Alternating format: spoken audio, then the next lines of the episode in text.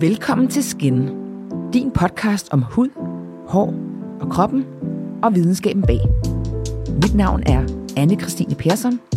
Og mit navn er Karen Marie Groth. Vi er dine værter, og vi vil med denne podcast give dig et større indblik i den krop, du bor i.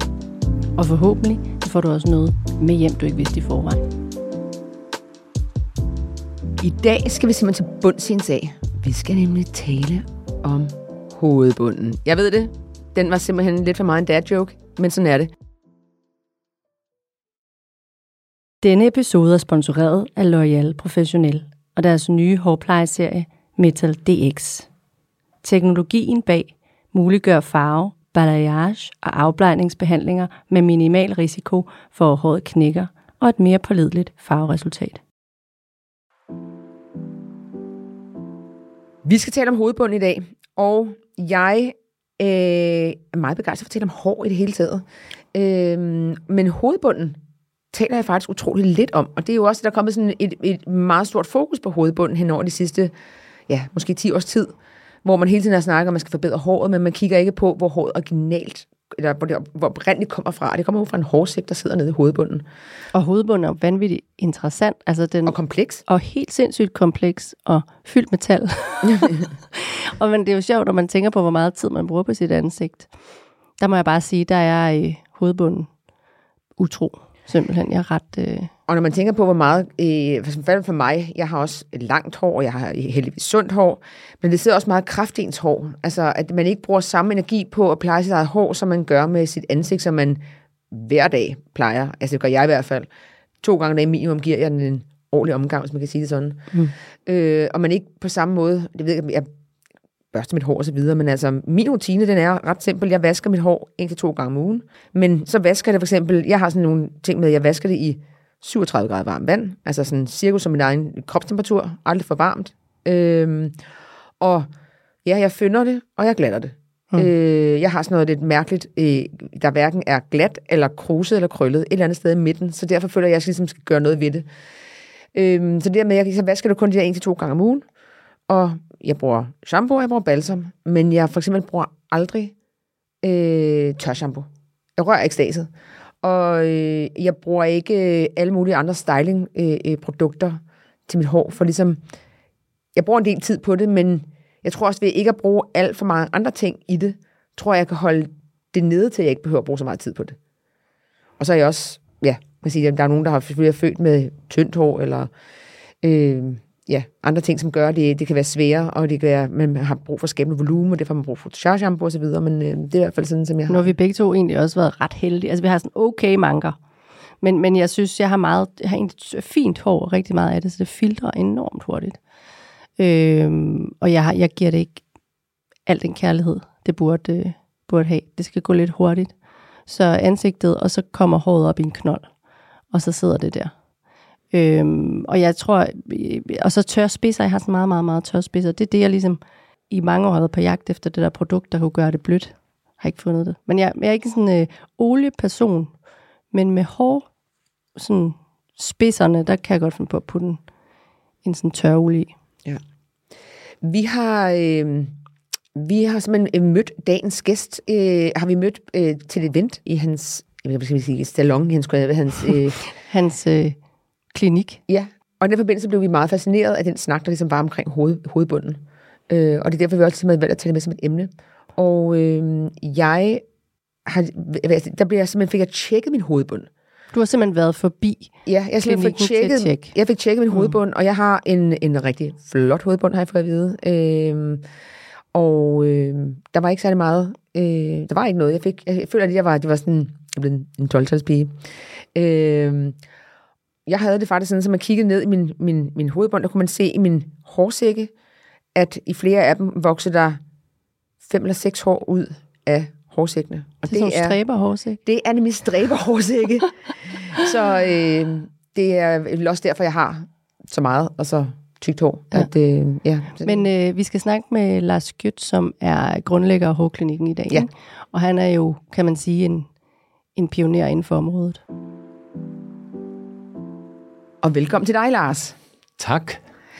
Vi skal jo tale hovedbund, og øh, måske skal vi egentlig starte med at tale om, hvad er hovedbundens anatomi?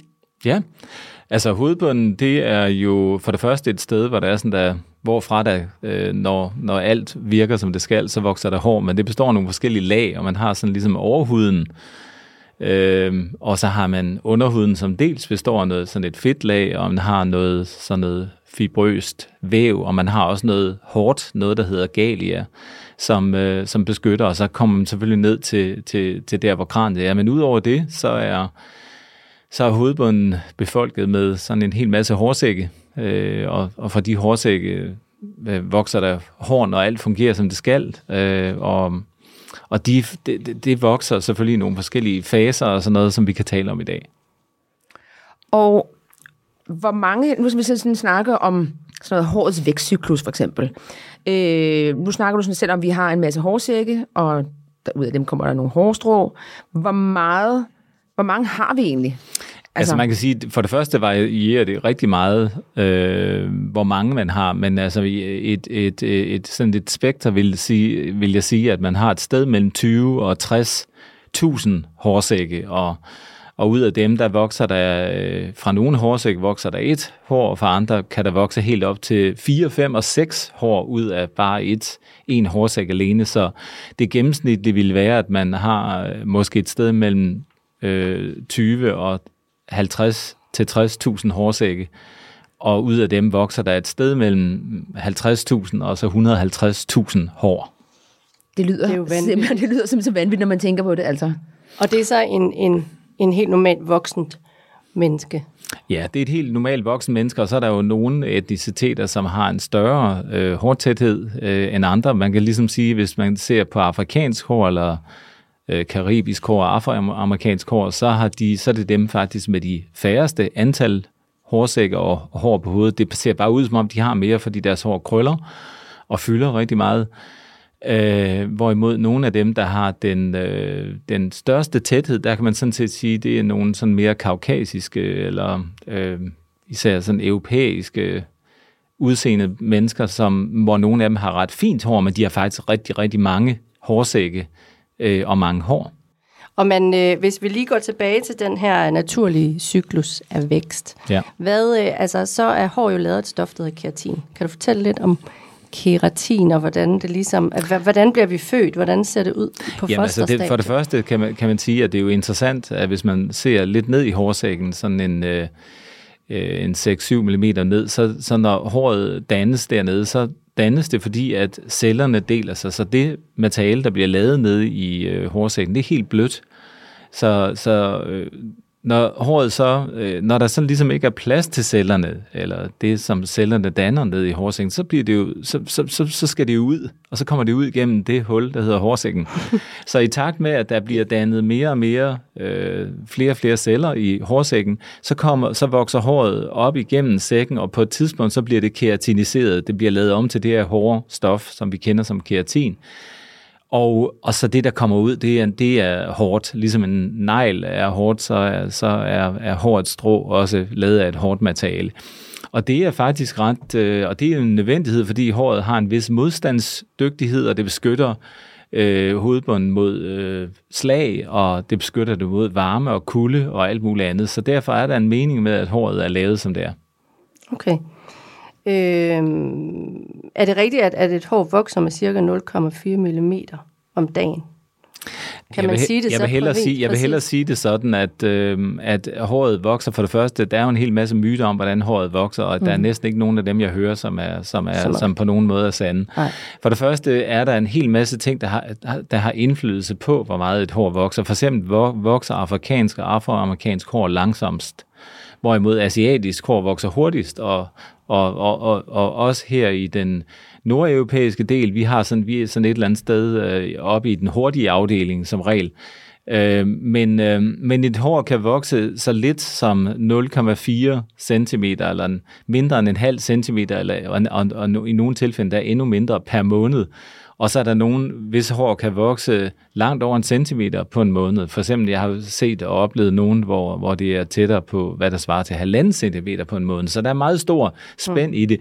Men, men det interessante er jo også, at, at at det varierer som sagt øh, med etnicitet, men det, det varierer også med andre ting. Altså, øh, for eksempel varierer det med årstid. Der er nogen, der føler, at håret vokser noget hurtigere i den øh, periode, hvor der er mere lys, øh, end det ellers gør. Øh, nogle gange der er det ikke i virkeligheden rigtigt. Nogle gange der er det måske sådan en ting, de selv oplever. Øh, men i andre tilfælde er det rigtigt. Og så er der selvfølgelig også andre ting, der spiller ind på det hormonelle faktorer, øh, mm. livsstil og ernæring osv. Jeg synes, det er rigtig interessant, hvor stort et fokus, der er kommet på hovedbunden inden for de sidste, lad os sige, 5-10 år, ja. end der var før. Hvordan kan det være, at det nu, at det er nu, man kigger ligesom på hovedbunden? Øh, altså, ved, i al beskedenhed, så tror jeg selvfølgelig, jeg har været med til ligesom at, at, at, at skabe den opmærksomhed, fordi vi har talt om det nu. Så jeg startede jeg i år for 30 år siden, og, og begyndte faktisk for 25 år siden at have meget, meget stor fokus på at tale øh, i de artikler, der blev publiceret øh, om hovedbundens øh, væsentlighed i forhold til optimal hårvækst. Så da jeg sådan øh, for alvor begyndte at komme ud til pressen i USA øh, i sådan 2015, hvor vi havde så store pressekonferencer, blandt andet i, i New York, hvor jeg altså måske i løbet af bare nogle få dage talte med måske 50 eller 60 eller 70 fra, fra den mere, hvad skal vi sige, både fra, fra dagspressen, sådan noget som New York Times og Wall Street Journal og sådan noget, men også fra, fra nogle af de store magasiner som Vogue og Marie Claire osv., så begyndte jeg jo at tale meget om, om, øh, om det, der hedder microbiome, og jeg talte meget om, om, om hvordan det her miljø i hovedbunden er væsentligt i forhold til hårvækst, og jeg talte om, hvor, hvordan man kan optimere betingelserne for et godt hår selv på den måde.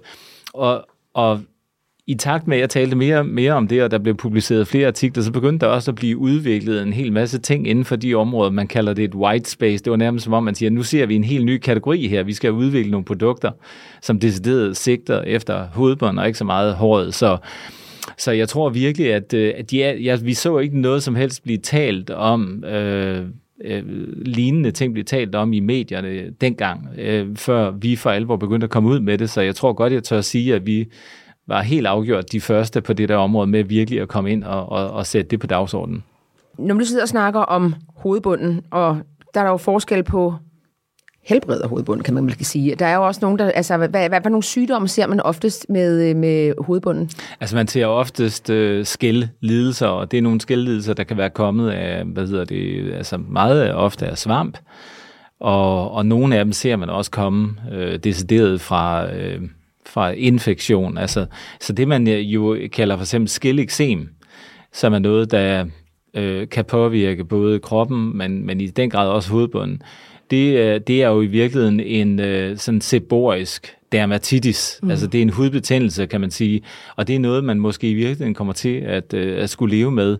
Så det, når, man, når man har de der mere svære grader af det, så er det, øh, så, så er det mere behandlingskrævende, og det kræver typisk, at man går til hudlægen, hvorimod når det er svampelidelser, så kan de variere meget i, i grad, øh, og der kan vi faktisk i hårklinikkens regi hjælpe det, øh, hjælpe det rigtig meget. Og hvordan, øh, hvad har man af symptomer, når man har øh, svamp eller skældeksem. Det kan være, at jeg lige skal forklare ja, først, at, at, at en af de grunde til, at sådan noget det godt kan trives rigtig meget, det er, fordi man har et... Øh, man har øh, noget, der hedder Ptyphosporum ovale, og man, man kalder det også øh, melasse. Øh, og den type svamp, den trives rigtig godt i sådan et fugtigt miljø og i varmt miljø. Så hvis man har sådan ekstra mange talkirter, hvilket man jo har på, øh, på hovedbunden, og man producerer lidt for meget talg, så, øh, så har man måske til med hørt, at man ikke skal vaske hår så ofte, fordi det er godt. Øh, men så får man faktisk de her svamp, den her svamp, øh, eller de her typer svamp, det får man til at trives faktisk endnu bedre, så det bare bliver værre. Så de, nogle af de symptomer, man har, det er jo sådan noget som, at, at man udover at øh, kan opleve, at noget af det her skæld nogle gange bliver tørt, så det drysser, men så oplever man også især, at man kan se øh, noget, noget hvide øh, flager i, i håret, og nogle gange, hvis det er meget fedtet, så ser man det ikke, men så kan det være, at man kan mærke det med, med fingrene, hvis man kratter lidt i hovedbunden. Men så er der også rigtig mange, der får irritation. Altså, det, det kan klø meget, øh, og hvis man kommer lidt nærmere på øh, hovedbunden og ser lidt, ser lidt nærmere på, hvad farve den har, så kan man måske se, at den er sådan mere rød og irriteret, end, øh, end, end normal hovedbund er. Jeg synes, jeg har læst et andet sted, at der er, at det, det vurderes, at der er op til 50 procent af verdens befolkning lider af øh, sygdomme i hovedbunden, altså sådan noget som skæld for eksempel. Ja, Og, og jeg tror, jeg tror faktisk, der er meget få, der ser sig fri for at have det en gang imellem, så jeg tror faktisk, det er et højere antal end det. Og hvis man så til med lægger alle børnene til den kategori, som vil rende rundt med mm. både øh, noget... Øh, nogle af dem har sådan noget børneagtigt eksem, som også kommer i hovedbunden, og nogle har noget... Øh, arp og, mm. og hvad hedder det, og, og skældede sig op gennem ungdom, og så er der pubertets øh, hovedbunds issues, som oftest kommer i form af lidt for stor talproduktion og skældledelse og noget svamp osv. Så, så jeg tror, jeg tror faktisk, at procenten, hvis man lægger os alle sammen sammen, hvordan vi har det over tid, så tror jeg faktisk, den er højere end 50 procent. Og det er jo en sjov, fordi det føles som om, der har været måske, og en af årsagerne til først, at der er kommet fokus på det nu, det er, at der har været en form for tabu om at tale om skæld og øh, altså, de sygdomme, Ja, men man der har er i den og det der, man, man har ikke lyst til, at det, det er sådan man kan være flov over, at man har det, men det er også det her med, der er bare så mange mennesker, der har det. Ja, jeg tror også, det, jeg tror også, at man, man måske forbinder det her med, at man har skæld, eller hvis man ser noget på tøjet, som om man er uhygiejnisk. Så det er jo ikke ligesom forbundet med noget, der er, er særlig fedt. Og man kan også ufrivilligt for eksempel have dårlig ånde og, og, og være frygtelig flov over det, men det er ikke sikkert, at man i virkeligheden selv ved, hvad man skal gøre ved det, og man lægger måske ikke engang mærke til det, før ens nærmeste øh, øh, nævner det over for en. For en. Øh, så, så ja, jeg tror også, der har været lidt skam forbundet med at have skæld, lidt som om man ikke var en, der gik i bad eller passede ordentligt på sig selv osv., så, så det tror jeg er rigtigt. Hvilke ubalancer i hovedbunden kan vise sig i ansigtet? Altså, hvis man for eksempel får det, jeg kalder øh, seborrheic dermatitis, eller, eller man kan også have visse bare øh, altså svampelidelser i hovedbunden, som, som bliver så øh, udtalt, at de simpelthen bevæger sig ud over hårgrænsen, og så ud i hårkanten, og ned til ørerne og så videre, ned til øjenbryn og ansigt og så videre. Så, så det er mere øh, sådan noget skældeksem, øh, som det her, jeg kalder seborrheic dermatitis, og så svampelidelser. Det er også dem, vi har fået øh, spørgsmål på. Ja. Hvordan, øh, jeg skal lige høre, i forhold til seborrheisk eksem, er det noget, der smitter? Det er der en, der har spurgt om. Øh, seborrheisk eksem kan godt smitte. Mm. Ja, det kan det. Okay. Sådan fra huer og... Øh, ja, og det, det, ja, der er nogle forskellige grader af dem, for i virkeligheden kommer den her ubalance af, at, øh, at der er primært fra talkirten med, at der simpelthen produceres for, for meget fedtstof, og så er der noget skæld, der kan dannes, så, så der er sammen med det her også kan dannes noget, noget svamp, øh, og, og det, kan, det kan smitte fra menneske til menneske. Så fik vi den var klarlagt. interessant. Ja, det var det faktisk. Ja. Og hvordan behandler man så? Altså, øh, når man sidder med de her problemer, øh, og man for eksempel sidder med skældeksem, eller altså, Eller bare har u- u- ubehag eller Ja, ubalance. Jeg, jeg, tror, det, jeg, tror, jeg tror, det, der er vigtigt for os, det er, fordi når vi er på øh, hårklinikken, vi har jo klinikker over hele verden, og ser folk øh, af forskellige etniske baggrund i alle mulige forskellige miljøer. Nogle bor i varmt og fugtigt miljø, nogle bor i iskoldt miljø ved vores klinik op i Island, holdt op mod den, vi har i Dubai, og den, vi har i Florida, hvor der er sådan der er varmt og fugtigt klima, så er det vidt forskellige ting, man ser der. Så det, vi gør, det er, at vi angriber det øh, forskelligt. Hvis vi ser de meget svære grader, hvor det er decideret er ude noget sebo- dermatitis, så bliver man henvist til en af de øh, hudlæger, vi arbejder sammen med, eller til egen læge. Men lige så snart vi taler om nogle af de øh, mere almindelige skældledelser og også en mildere form for svamp, så er der oftest, vi rigtig, faktisk, altså faktisk kan hjælpe personen selv øh, til at kunne løse dem derhjemme ved øh, andre vaner og ved at vaske på den rigtige måde med de rigtige ting. For eksempel har vi lige vundet øh, Øh, den danske øh, øh, Beauty Award inden for niche-kategorien, og der vandt vi øh, for det, der hedder Stabilizing Shampoo, som er en helt unik shampoo, der skaber et meget væsentligt ideelt miljø i hovedbunden med nogle af de ingredienser, der blandt andet er i øh, nogle øh, ingredienser, der er udvundet fra øh, burerod eller burdock root. Og der er der blandt andet noget, der hedder øh, glykosider og nogle tanniner og nogle fedtsyre og nogle forskellige ting, der i balance med hinanden virker på en måde, så vi regulerer hovedbundsmiljø hen imod noget, der er mere ideelt. Men så skal man også lære at vaske rigtigt, og man skal lære nogle, øh, nogle vaner. Øh, Kan vi gå ned i dem? Ja. Altså, hvordan Det- vasker man håret rigtigt? Ja, for det første skal man vaske øh, hovedbunden rigtigt. Altså mm. man, skal, man skal starte med, man kan ligesom sige scalp first, som jeg plejer at sige, når jeg, når jeg, når jeg prøver at, at, og netop at få opmærksomheden i retning af at fokusere på øh, nogle bestemte ting først, så det er altid scalp first. Så gå ind virkelig og tage ved hovedbunden og få vasket hovedbunden rigtig godt igennem, så lad være med at knuppe med neglene, men knup med, med fingerspidserne og, og gå ned og tage rigtig godt ved. Men jeg synes, det er bare rigtig svært. Det bliver man nødt til at sige. Jeg har forholdsvis meget hår, jeg har tykt hår. Det der med at komme ordentligt ned og ramme hovedbunden er noget af det sværeste. Jo, men i virkeligheden skal du også, altså hvis du nu forestiller, at du gør dit hår vådt først, og så arbejder du shampooen ind, så kan du i virkeligheden også gøre det på den måde, at du begynder at arbejde shampooen ind ved at ligesom starte nedefra, og så ligesom løfte lidt ud i håret, så komme ind under håret med fingrene, således du får noget af shampooen ind på hovedbunden først i stedet for at alt shampooen bare sidder ude i alt dit store hår. Mm. Så prøv, øh, prøv at komme, kom ind under håret med øh, fingrene, og så komme ind og så virkelig knuppe øh, shampooen eller noget, alt det shampoo, du kan ind på hovedbunden, og så sørg for ligesom at være sikker på, at du afdækker hele hovedbunden, når du vasker, øh, ved at øh, nærmest ligesom at se dig selv som en person uden hår, og så tænk på, at du skal vaske hele hovedet, øh, i stedet for bare at tænke på, at man skal vaske men det andet er, at det er selvfølgelig også vigtigt, øh, jeg var lige inde på det der med shampooen, øh, at, at det selvfølgelig også er vigtigt, at det, der så er i det, man kommer på, det rent faktisk virker. Men, men det der med at vaske hårdt rigtigt, det kan man komme langt med.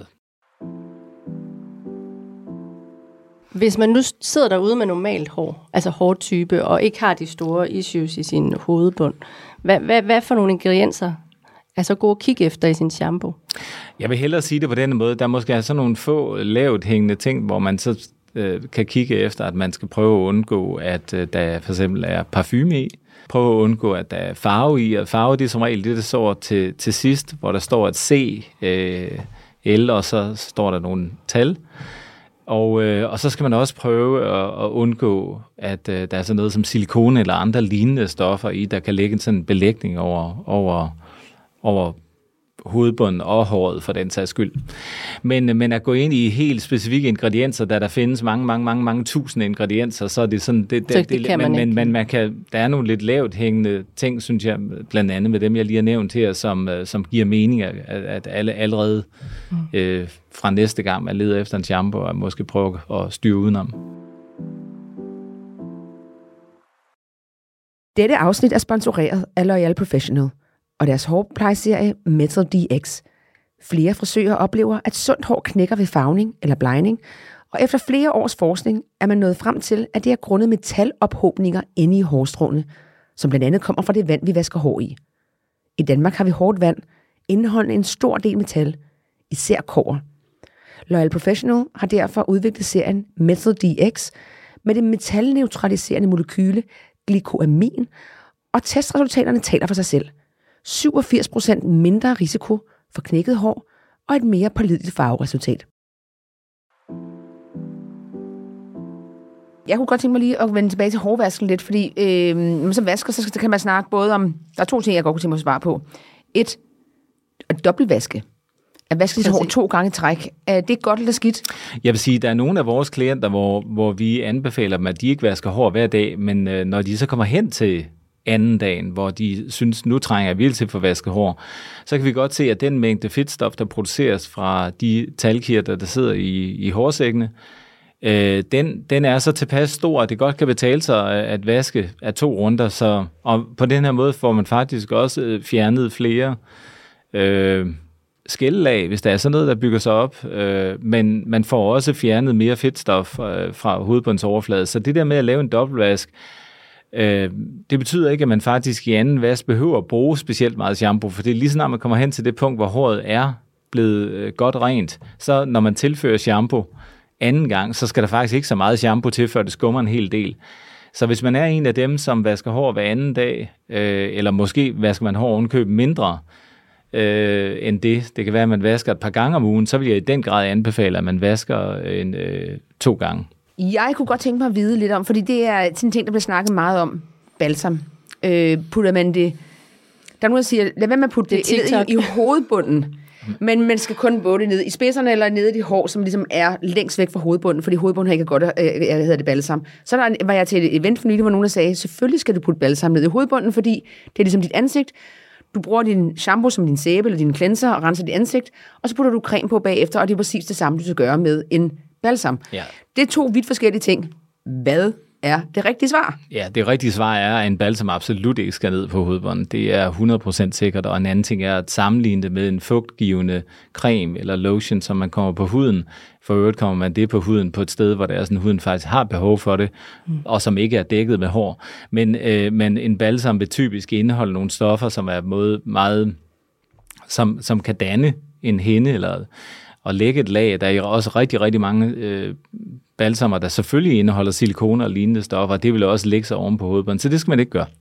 Godt. Så fik vi lige, det var et meget, no jeg altid har vendt tilbage til. Ja, men der, der, der er også rigtig meget skriv om det. Ja. Også det der med at putte balsam i først, og så shampoo. Det læste jeg for nylig. Ja. Og jeg tænker, det, det er fint at få, helt få det. Øh... Ja, men det, også, det, det, det, det hele, det skal, alting skal jo også øh, eksekveres på den rigtige måde. Mm. Så man kan jo ikke bare det er en meget generel udtalelse at sige, at man kommer balsam i først. Det kunne egentlig godt være rigtigt nok, som jeg lige har forklaret med, at man kommer lidt i spidserne, men så skåner man spidserne ved, at den shampoo, man kommer på hovedbunden og i resten af håret, den så ikke bliver skyllet ud over spidserne. Så, så, så begynder det at give mening, og, og så til med skal man så for lige at forlænge den snak lidt, øh, så skal man så sørge for, at den balsam, man så bruger, øh, altså nu som vores daily conditioner er en balsam, der selvfølgelig ikke har noget silikone eller andre stoffer i, der ligger en hende, men netop noget, der åbner strået på en bestemt måde og tilfører lidt mere fugt ind i håret, uden at bruge de her stoffer. Og så begynder det hele mere at give en, øh, give en mening. Du talte om øh, alopecia, og at vi alle sammen, du, jeg husker, hvis, du, du må rette mig, hvis jeg siger forkert her, men du sagde, at vi alle sammen lider af alopecia i en eller anden omfang. Ja, det er også fordi ordet alopecia, der tror jeg, at de fleste mennesker forbinder alopecia. Det er sådan noget med mennesker, der taber håret i pletter, eller nogen, der taber noget, dels noget kropshår og noget hovedhår, det hedder universalis. Og så er der noget, der hedder totalis, det er der, hvor man taber alt håret. Men alopecia betyder egentlig bare hårtab. Så det vil sige, at det, der bestemmer, hvad for en type hårtab det er, det er det, vi sætter før eller efter alopecia. Så hvis jeg nu bruger som eksempel arveligt betinget hårtab, det hedder androgenetisk alopecia. Mm. Eller andro- androgenetisk hårtab betyder det bare.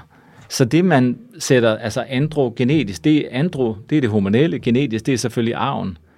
Og så alopecia, det er hårtab. Så det vil sige, her har jeg så defineret, at det hårtab, jeg taler om, det er noget af den hårtab, som er et samspil mellem det, der ligger nedfældet i vores gener, og den måde, det hormonelle udvikles over tid.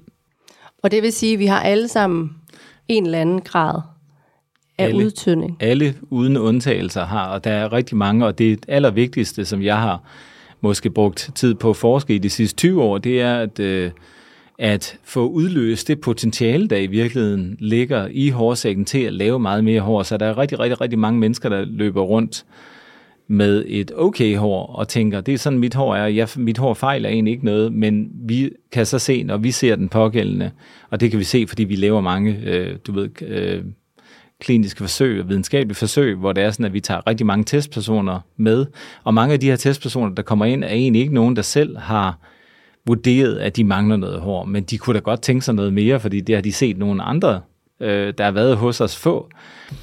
Og og derfor vil jeg bare sige, at der er mange mennesker, som har et, et ganske okay hår, men som nemt kan få måske 30-50% mere hår. Og når de så får det, så tænker de, jamen gud, sådan, sådan et hår har jeg jo aldrig haft. Og det har de ret i, fordi vi får åbnet eller øh, udløst et potentiale, som ligger latent i hårsækken, men som ikke bliver udnyttet, fordi man ikke gør det rigtigt.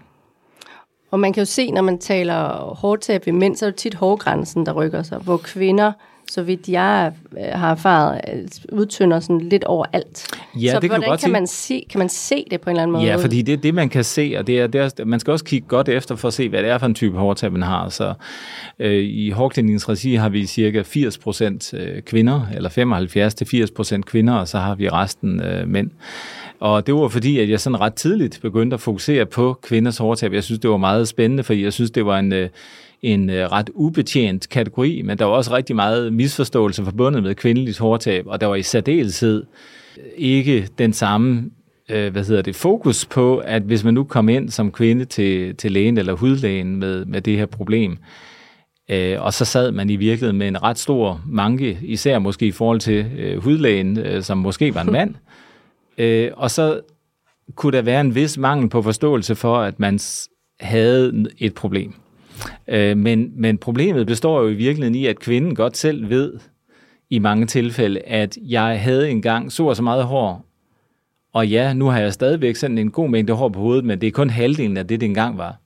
Og så bliver det jo netop for hende, øh, for kvinden, et problem. Når der sidder en skaldet mand foran hende. som hun godt vil have løst. Så, så jeg har, vi har hørt selvfølgelig mange af de her ting, ikke bare os, men alle mulige andre har hørt meget af de Så det begyndte jeg at blive meget opmærksom på allerede tilbage i begyndelsen af 90'erne, og bestemte mig faktisk i, øh, jeg åbnede den første klinik i 92, men bestemte mig faktisk allerede i omkring 94 at fokusere primært på, på kvinders hårtab, også fordi det er meget komplekst. Der er mange faktorer, både gennem livet, men også månedlige cyklus og, og hormonelle faktorer, og alle, alle mulige andre ting, der spiller ind på øh, kvinders hårtab, hvilket gør det øh, et spændende område at arbejde med. Så er der også en anden ting, det der øh, pletskallethed. Øh, alopecia areata hedder det der. Ja, det gør det. Hvad er det? Kan du lige hurtigt afdække, hvad, hvad er det, ja, og, og hvilke faktorer kan Det kan jeg også. Vi, vi talte jo lige før om, at man, øh, Øh, da vi øh, talte om alopecia, der var der, at der er tre forskellige øh, former for, for, for det, vi kalder øh, pletskalthed, eller ikke pletskalthed, men den her form for autoimmun type hårtab, hvor det er, som man taber enten store eller mindre dele af håret.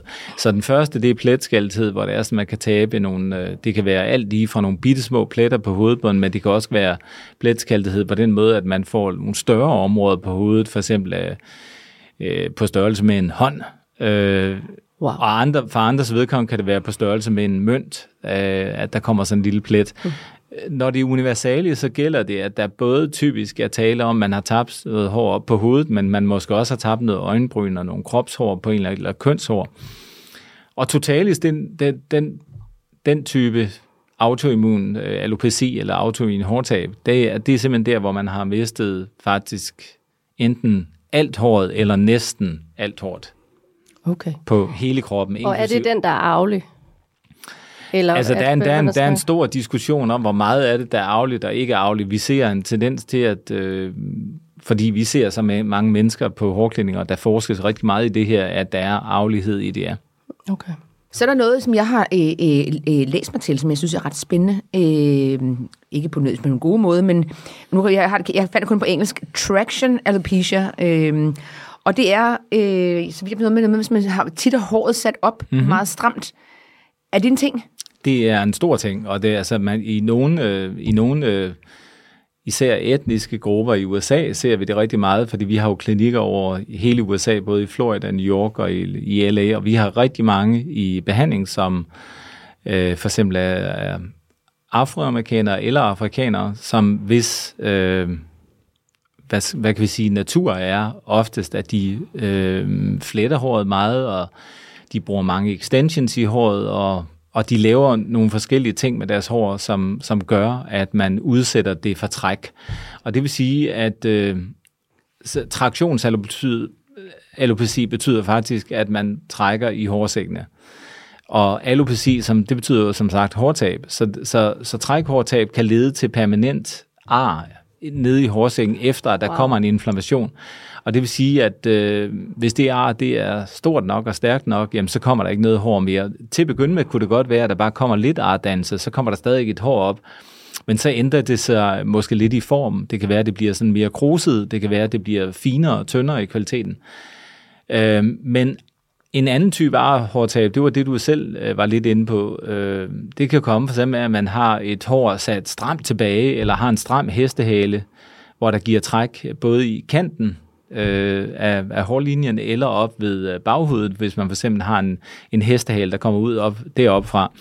Men noget andet kan også bare være, at man får sat extensions i. At, mm. Og nogle af dem her, vi kender fra, som måske blev lidt mere brugt før i tiden, men hvor man satte hele baner i, der gik fra, fra den ene side til den anden side, hvor man tog en eller flere baner, der blev sat i, det er dem, der har de aller den allerstørste negative indflydelse på, øh, på at skade hårsække, ved at, øh, fordi når man ligger på det, og når, når den, øh, de baner, de sidder i håret på den her måde, så skaber det et meget stort træk, men især når man ligger og sover på det, hvor man trækker endnu mere, fordi man lægger sin vægt ned på det.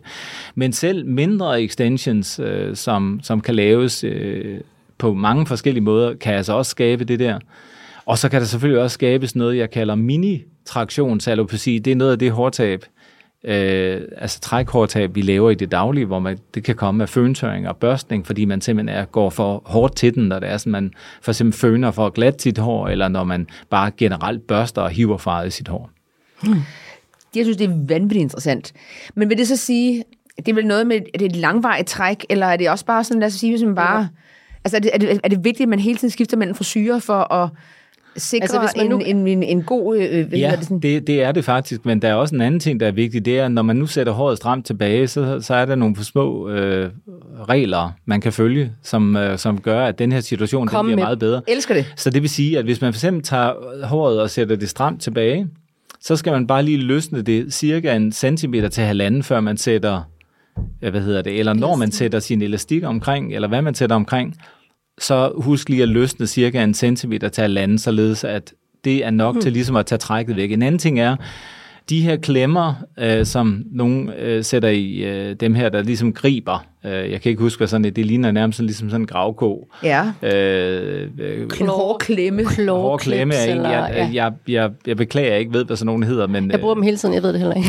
men, men, men altså, der er rigtig mange, der lige lynhurtigt tager sådan en og sætter i håret. Der kan man altså også skabe træk, og der ser vi, øh, ser vi jo mange, der altid bruger den der klemme det samme sted, fordi de sidder måske og arbejder, og så falder håret ned, og de er ikke, de er ikke dem, der har lyst til at bruge en øh, elastik nødvendigvis altid. Så derfor tager man lige sådan en og sætter op, og der kan vi se nogle af dem, der bruger øh, de her klemmer de samme steder altid. Det, der skaber man også det her træk. Det kan man også gøre med de her små, hvad hedder så nogen på, på dansk, bobby pins. Bobby pins. Hårnåle. Hårnåle, altså hvor det er sådan, der er nogen, der sætter sådan nogen i at bruge dem nogle bestemte steder, fordi de kan også øh, sidde ret stramt. Mm. Øh, så når man sætter dem ind øh, og skubber dem helt ind i håret, så kan de faktisk godt sidde og tvinge håret i en bestemt retning, og dermed også give træk. Så man skal tænke så de løsne lidt. Lige meget hvad? Ja, altså, hvis vi lige bliver i den kategori bare lige mm. et øjeblik mere, okay. så, så nogle af dem, der bærer, bærer hat, nu har vi jo også klinik i Dubai, og der øh, er der jo rigtig mange, som, som bærer tørklæde, men mange af mændene for eksempel øh, bærer øh, ind under tørklædet, der bærer de en lille øh, hue, øh, og den her lille hue, der nærmest minder om en større kalot, der er der nogle af dem, der er strikket, således de er meget bløde og trækker ud over, de skaber meget mindre skade, men der er også nogen, der har nogen i noget bomuld, som, øh, som er syet, øh, hvor de er meget stramme, og de passer lige til deres hoved. Så når de tager dem på og går rundt med den hele dagen, så skaber man også træk øh, hårdtab ved at have noget stramt siddende på det. Så, så tilsvarende i, i Danmark, så skal man lige passe på med nogle af de, de der, der ofte bære kasket, at man ikke, man, at man for det første, Trænger. fordi det er dårligt for hovedbundsmiljøet, lige giver hovedbunden luft så meget tid af dagen som muligt, men også lige passer på, at kasketten ikke sidder for stram. Men jeg tror faktisk, måske vi skal se vores lytterspørgsmål. Ja, og der er med et lytterspørgsmål, som jeg har siddet og brændt inde med. Øhm, og det går nemlig på tør shampoo. Det ved det, vi jo lidt. Ja, det er jo sådan noget, det er jo blevet nærmest en, en, øh, en folkesygdom, at man folk bruger tørshampoo, og det er jo, jeg kan godt se, hvad produktet kan, men... Øh, Ja, for det første øh, synes jeg, det er jo øh, meget misvisende, at det hele taget får lov at blive kaldt en shampoo, fordi det har jo ikke noget med en shampoo at gøre. For det første giver, vasker det jo ikke håret, øh, og det rengør ikke håret. Det giver en en følelse af et hår, der er mere rent eller nyvasket men i virkeligheden er det jo et slags stylingprodukt. Det der bare er problemet med øh, tørshampoo, det er, at øh, de her partikler, for øvrigt er der rigtig, rigtig, rigtig mange tørshampoo, som har mange, mange, mange, mange stoffer i deres øh, i produkterne, som egentlig ikke er egnet til at være i kontakt med hud, hvilket det kommer. Så når, når det her tørshampoo kommer på håret, øh, så kan det for det første udtørre håret rigtig meget, men når det kommer på hovedbunden, så binder det sig dels til hovedbundens øh, celler, øh, hudceller, mm. men det binder sig også til nogle af de her mikroorganismer, vi lige har talt om før, øh, hvor det kan binde sig til nogle, øh, noget bakterie, noget svamp, og så kan der danne sådan nogle små kolonier nede på hovedbunden, hvor det er sådan, at det bare bliver øh, meget værre, og der kan skabes rigtig mange problemer fra, øh, fra hyppigbrug af tørshampoo, fordi at der, øh, når, når det her sidder på hovedbunden, så kan det være lidt sværere at vaske af, øh, hvis man har brugt det sådan meget og ofte, og så går der måske lidt længere tid mellem man vasker rigtigt med rigtig shampoo. Og så skabes der altså irritation, øh, og nogle gange sådan eksemer og, og, og, og sådan mere sådan seriøse reaktioner på hovedbunden, som kan lede til det, som der hedder follikulitis, altså betændelse i hårsækkene, som så kan lede til til ar hårtab. Så, så jeg synes jo, at øh, altså, tørshampoo generelt er, er sådan noget, hvor det er noget, hvis det er sådan, man bruger det, så, øh, så brug det en gang imellem, og så skynd dig at, at vaske det ud. Men mit råd er, at hvis du kan lade være med at bruge det, så, så bare lade være med at bruge det. I virkeligheden synes jeg jo mere, det skulle betegnes som det, det egentlig er. Det fungerer næsten mere som et stylingprodukt. Der er rigtig mange, der føler, at når de bruger tørshampoo, så, så synes man, at Volumen håret fylder mere. og- Og, ja, ja. og fordi at håret ikke bliver tynget af, af fedtstof, så synes man også, at det, de virker som om, at det er mere øh, fyldigt og så videre, og nogle gange mere tæt. Sådan der. Det var ren snak. Jeg. Fantastisk.